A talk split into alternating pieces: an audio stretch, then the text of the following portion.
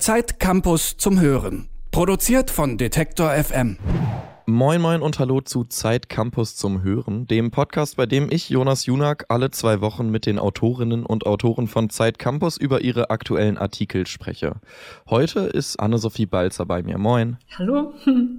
Du hast einen Artikel geschrieben ähm, im aktuellen Heft über Johanna. Das ist eine ähm, junge Frau, die nach ihrem Studium und nach ihrem Praktikum bei DHL in Berlin einfach gesagt hat, ich ziehe jetzt nach Norwegen in so eine Holzhütte und ähm, fange da nochmal neu an, könnte man sagen. Was hat dich ähm, inspiriert und so fasziniert an ihr und an dieser Geschichte, dass du gesagt hast, okay, ich schreibe jetzt darüber eine Reportage und einen Artikel? Also man findet, glaube ich, häufig Themen, die einen selber irgendwie umtreiben. Äh, wenn man die in anderen Leuten irgendwie sieht als Journalistin, dann hat das, glaube ich, so, dann kommen so viele verschiedene Dinge dann zusammen, dass man irgendwie oft denkt, man muss unbedingt diese Geschichte erzählen. Und Johannas Geschichte hat auch was mit mir zu tun. Und ich glaube, deswegen hat es dann so eine äh, Eigendynamik entwickelt und, und wurde über zwei Jahre wurde diese Idee quasi ausgebrütet, bis es dann dazu kam, dass ich überhaupt dorthin gefahren bin. Genau. Was, äh, wenn du sagst, die hat was mit dir zu tun, was hat die mit dir zu tun? Hm, ich lebe schon seit sieben Jahren in Berlin und etwa die Hälfte der Zeit bin ich damit eigentlich nicht mehr glücklich mit diesem Großstadtleben und mir fehlt vieles, äh, was auch nicht immer so war. Ich hab, bin hierher gekommen, wie viele andere auch, und habe das erstmal unglaublich genossen und ausgereizt, was man hier alles erleben kann. Und äh, in den letzten Jahren hat es eben aber nachgelassen und mir sind andere Dinge wichtiger geworden, wie mehr draußen zu sein, äh, kürzere Wege zu haben in die Natur. Äh, ich träume schon lange von einem eigenen Garten. also Dinge, die, glaube ich, auch viele in der Stadt umtreiben und äh, das jemanden zu sehen und dann zu begleiten für so eine Geschichte, die das irgendwie umgesetzt hat und da Nägel mit Köpfen gemacht hat, das hat mich schon unglaublich fasziniert. Das heißt, da spricht wahrscheinlich auch äh, ein gutes Stück Sehnsucht und auch eine große Portion Respekt gegenüber Johanna, dass sie diesen Schritt gemacht hat ähm, aus dir, oder?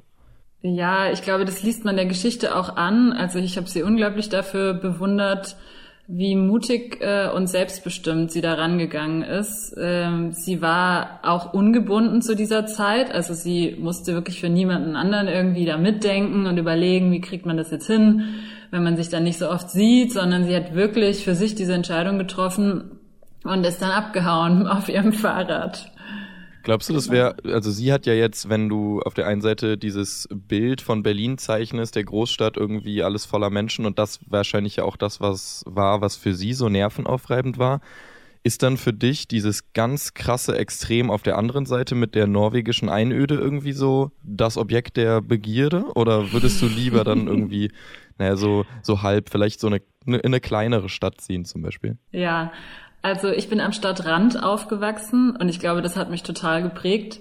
Ich kenne immer das Beste aus beiden Welten. Ich hatte sowohl eine riesige Spielwiese und wir hatten einen großen Garten, als ich Kind war. Und äh, wir hatten gleichzeitig, weil wir auch einer guten Portion Kultur ausgesetzt. Mein Vater hat beim Kindertheater gearbeitet. Also wir haben ganz früh irgendwie auch schon ganz viel Kultur miterlebt. Und für mich ist dieses äh, Bild am Rand zu leben, äh, an das Beste aus beiden Welten zu haben, das ist für mich schon, glaube ich, die praktikabelste Version. Ähm, wobei ich tatsächlich dieser absoluten Einsamkeit auch schon sehr viel abgewinnen kann. Ich glaube, ich komme damit besser zurecht als als andere Menschen. Äh, Johanna würde ich davon ausnehmen, weil ich glaube, sie ist die Queen äh, der ähm, äh, der äh, of Loneliness, was das angeht. Also sie kann das super gut ab. Ähm, aber ich habe gemerkt, dass ich mir das schon vorstellen kann, aber dann eben vielleicht eher für begrenzte Zeit, eben mal einen Sommer lang oder ja, nicht nicht für immer.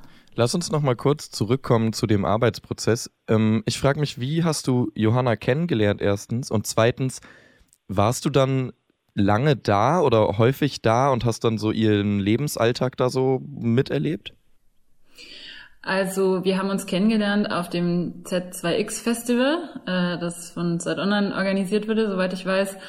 Das war das erste Festival, äh, das fand vor zweieinhalb Jahren statt, glaube ich, und äh, im September in Berlin. Und äh, ich blätterte durch dieses Programm. Ich habe dort auch einen Workshop gegeben Äh, mich hat dort nicht so viel interessiert. Das war alles sehr businesslastig. Also haben viele Leute so ihre Business-Ideen gepitcht und, und ich stieß aber auf so einen lustigen, das war eher so eine Frage- und Erzählstunde, so Frage- und Antwortstunde äh, zum Thema, warum ich in Norwegen in einer Blockhütte lebe.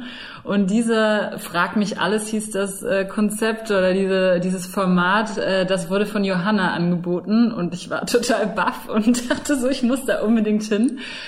Äh, und da saßen dann eben ganz viele andere auch in diesem Raum und haben sie mit Fragen gelöchert. Die hatten auch alle noch eine viel abenteuerlichere Vorstellung davon, wie tatsächlich äh, sie lebt.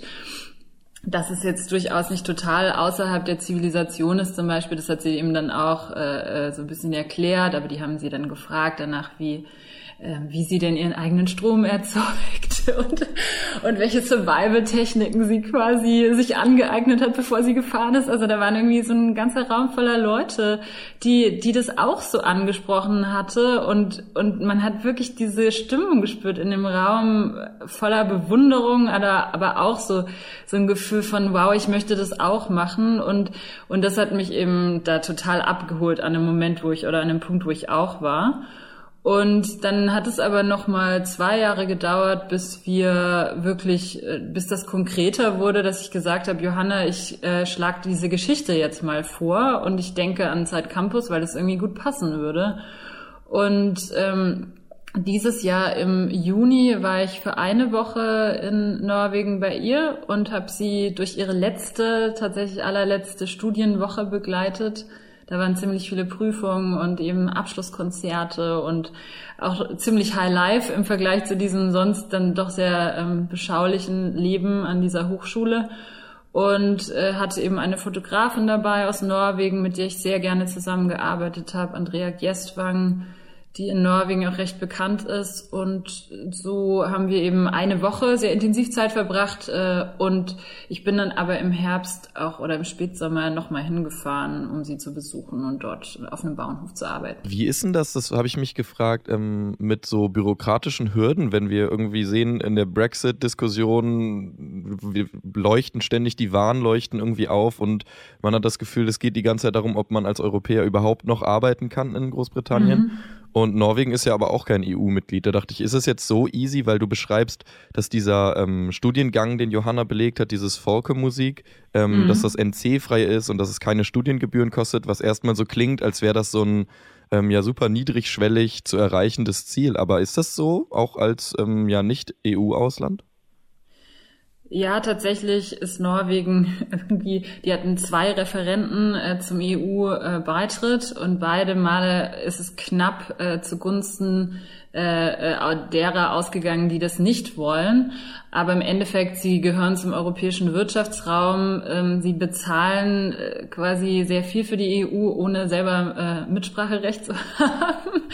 Weswegen manche, also Kritiker dieser Politik auch sagen, man hat sich quasi voll ins eigene Fleisch gesch äh, geschnitten mit dieser Entscheidung. Aber im Grunde äh, ist vieles, läuft vieles dort, als wäre Norwegen ein EU-Land, vor allem für Studierende, aber auch für Menschen, die dorthin jetzt aus Deutschland zum Beispiel auswandern wollen. Es ist relativ äh, einfach, dort eine Arbeit zu finden. Es läuft ganz vieles über so eine Sozialnummer, die jeder braucht. Und wenn man die eben hat, äh, die bekommt man, wenn man dort quasi einen Job äh, hat. Wenn man die hat, dann ist man in diesem ganzen äh, Steuersystem auch drin und ähm, also Norwegen ist ziemlich beliebt äh, äh, unter deutschen Auswanderwüten, wütigen, Auswanderwilligen. Und äh, viel mehr kann ich dir quasi noch nicht sagen oder kann ich dir nicht sagen. Aber wenn du dort studieren willst, ist es denkbar einfach. Ist es denn, jetzt hast du eben sie so als die Queen of Loneliness beschrieben. das das finde ich eigentlich ganz passend, weil ich auch, also ich auch für mich die absolute Faszination, ähm, als ich den Artikel gelesen habe, so darin lag, zu sehen, wie ein Mensch es einfach schafft, so gut mit sich selber klarzukommen mhm. und mit sich selber auszukommen. Aber ist es für sie, ähm, wenn sie jetzt irgendwie über Zukunftspläne spricht, klar, dass sie in so einem Lebensumfeld bleibt oder will sie nochmal irgendwann in eine Stadt ziehen? Ich glaube, sie lässt sich das ziemlich offen. Äh, sie kennt sich sehr gut und sie weiß, dass sie quasi mit diesem Lebensmodell auch gut zurechtkommt oder dass das ihr passt, dass das zu ihr passt. Und andererseits, glaube ich, kam auch in unseren Gesprächen schon raus, dass sie sich schon auch nach einer Gemeinschaft mit einem Partner sehnt und und dass das für sie auch nochmal entscheidend äh, wird, falls da jemand mal daherkommen sollte, äh, wo man dann vielleicht auch gemeinsam hingeht. Also sie hat da schon auch gesagt, da ist schon eine Offenheit da, auch sich dann auf ein neues, äh, auf ein neues Lebensmodell einzulassen, weil dieses ähm, ich allein in meinem Häuschen oder ich allein in meiner Blockhütte, sie lebt mittlerweile in so einer Kleinstadt, ähm, aber auch wieder in einem Haus tatsächlich. Sie hatte mit einer Freundin zusammen gewohnt und es hat einfach nicht so gut geklappt aus verschiedenen Gründen. Und äh, jetzt wohnt sie wieder in einem kleinen Häuschen und ist da total happy. Und äh, ich glaube aber, dass wenn da, wenn sich da irgendwann eine Partnerschaft ergeben sollte oder so, dass sie dann dann schon sehr offen wäre, dafür auch manches zu ändern. Ja. Jetzt habe ich abschließend ähm, gerade darüber nachgedacht, dass du ja eben von diesem Panel gesprochen hast, wo sie mhm. ihr Lebenskonzept sozusagen vorgestellt hat. Und dass alle da so fasziniert waren und die Menschen, die da so fasziniert zugehört und zugeschaut haben, waren ja wahrscheinlich in großen Teilen Großstädter, oder? Ja, auf jeden Fall. Hast du ja. so, ich habe auch das Gefühl, dass das so eine Faszination natürlich ausübt auf Menschen, die in einer Großstadt leben, aber super viel es dann doch nicht machen, weil, weiß nicht, auf der einen Seite wahrscheinlich irgendwie die Angst davor da ist, ähm, zu scheitern oder irgendwie was zu verpassen und auf der anderen Seite halt so die Angst davor, dass man mit sich selbst auf einmal leben muss. Mhm. Glaubst du, das ist was, was uns als Großstädter heutzutage super, super schwer fällt? Ich glaube, dass, dass äh, vieles von dieser Sehnsucht irgendwie versickert in, in dann doch eher einem Konsumverhalten, dass es, dass man sich dann eben Flanellhemd kauft und so ein paar äh, Boots, die schon getragen aussehen, weil, weil man einerseits diese Sehnsucht hat, irgendwie so ein nach so einem ländlicheren Leben, aber gleichzeitig eigentlich diesen Weg wirklich gar nicht gehen will oder das auch mit seinem städtischen Leben äh, als unvereinbar ähm, ansieht und dass sich dann vieles äh, glaube ich, dass dann vieles versickert von diesem Wunsch. Ich glaube, den haben ganz viele. Ich glaube, ganz viele Städter und Städterinnen träumen von einem Garten, die haben auch Lust, quasi ihr eigenes Gemüse anzubauen. Äh, viel Idealisierung ist da sicher auch dabei und äh, ähm, nicht für jeden und jede mag das dann am Ende passend sein, so ein Modell zu haben, aber ich denke, dass es ganz viele umtreibt und und deswegen glaube ich, dieses Feedback auch in diesem Panel, diese, diese große Faszination für Johanna, die dann sowas macht, die das, die das halt anpackt und geht und ja auch quasi außerhalb von Berlin und dann später in Berlin gelebt hat und das ganze Großstadtleben natürlich auch kennengelernt hat und schätzen gelernt hat. Mir geht es auf jeden Fall auch so, dass ich ähm, ein bisschen, also irgendetwas in mir träumt auf jeden Fall auch von, von so einem Leben. Aber irgendwas mhm. in mir träumt auch von Berlin. Mhm. Dann auch nach Berlin. genau. Das war es auf jeden Fall für diese Folge. Ähm, es hat mich sehr gefreut, ähm, mit dir über diesen schönen Artikel zu sprechen. Und ich danke dir, dass du dabei warst. Ja, vielen Dank dir. Zeit Campus zum Hören. Produziert von Detektor FM.